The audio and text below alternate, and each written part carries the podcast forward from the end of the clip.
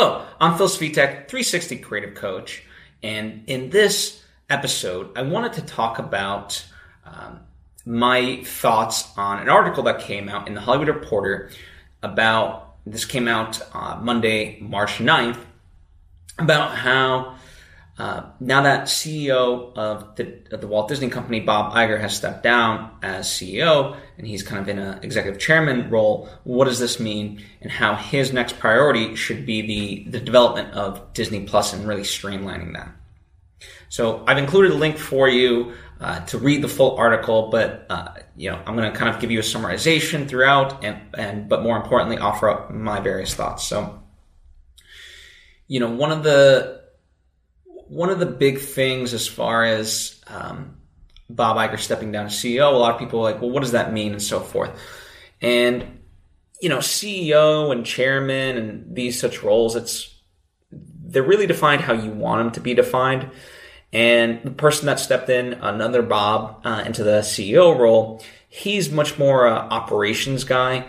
So I think in that sense, I actually think this could be a good thing because you know he can just kind of continue uh, the status quo and uh, for Disney the the biggest thing that they're working on is Disney Plus. Plus and so uh, I think Bob Iger is a very creative guy. I mean, if you read his book um, The Ride of a Lifetime, it, it, it's incredible in terms of you know his background even like in his early days was in sports, but it was really about how to tell a story through sports.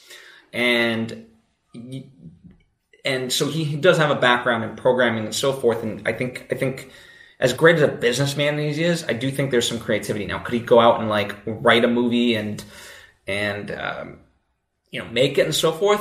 I don't think not necessarily. That's not a strength, but but he recognizes good elements and you know moving pieces and whatever else, right? He's he's a great manager of this stuff.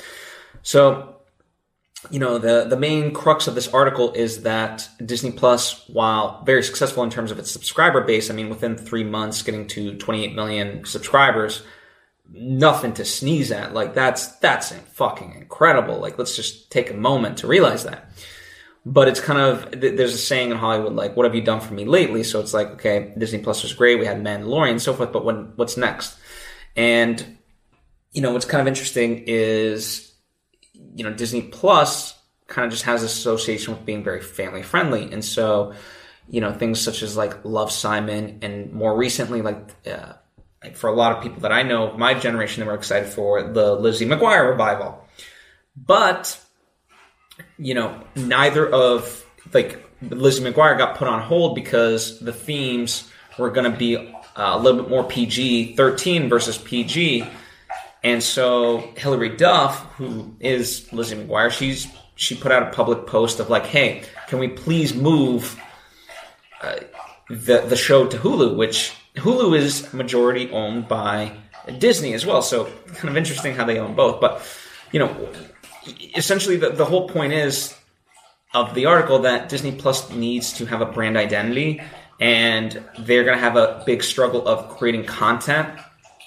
Um, you know, right now they're slated to do uh, 35 new things, new pieces of content in this in this calendar year, and that's a shit ton. But certainly, you know, from a consumer standpoint, is that going to be enough to kind of quench people's appetite, uh, thirst, if you will, for for Disney Plus and so forth? Now, one of the things that the article that brings up, and I think I think this is this is where I think it really finds its lane, and I'm, I'm very excited for, is the lower tier family style movies that Disney used to have. So you know now we look at like Star Wars and Marvel and so forth, and those those are like two hundred million dollar movies that belong on the big screen. But gone are kind of the days of you know the lower tier movies that are just fun right? Like a Home Alone, um, and so forth. That like you know would be like a thirty million to sixty million dollar budget, and I, I, I think Disney Plus is the perfect home for those type of movies. Now, I don't think it should just be all PG movies necessarily. I think, you know, my I, I would like to see Disney Plus grow beyond just like a, a fully family friendly and like just instead create restrictions within the app itself to be like, okay, you know, if uh, like with a TV, you know, they, they, they have the, uh, the, the parental locks and so forth. So I think have a parental lock type of access for Disney Plus. But I, I would be very excited to see family style comedies make a revival in terms of movies through Disney Plus. I think that's a brilliant play uh, because, I, you know, it's a shame that those types of movies are dying out on the uh, big screen.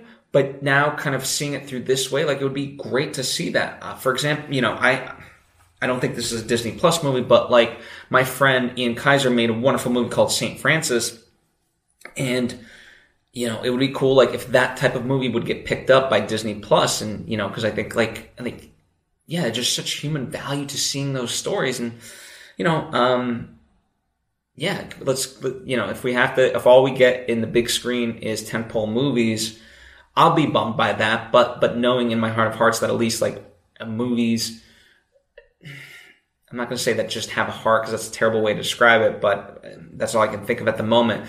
Um, you know, I, I I'm encouraged by that, and you know I think I'm excited for Bob Iger to step in. Like I in having read his memoir and so forth, like I do have a big appreciation um, for what he brings to the table creatively, and I think you, you know you can look at in hindsight maybe like they rushed Disney Plus and perhaps like they should have taken their more time more in terms of staffing up. But like, listen, everything's a, a work in progress. And you know, a company like Disney, they can certainly weather the storm uh, and have like, let's say this is a bad year for Disney Plus, or maybe two years. Like, they, from my opinion, they can certainly weather that storm. And so I'm very interested to see what Bob Iger does. Like, he's creating a staff and creating programmers to pick good content and so forth. And so he's putting a structure in place for this. And I think that's obviously the right move to go about it. Um, it'll be interesting to see how consumers fully respond to this.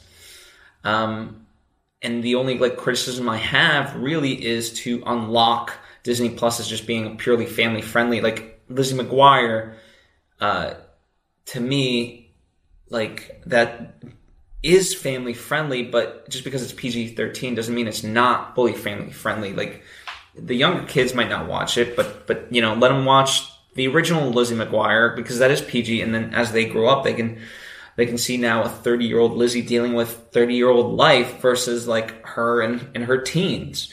You know, I think that's the, that's, you know, when you talk about the nostalgia factor of Disney, I think that's the cool part is, you know, the people that grew up with some of these things, like seeing it evolve and now being able to revisit from a new lens. That's the cool part about it.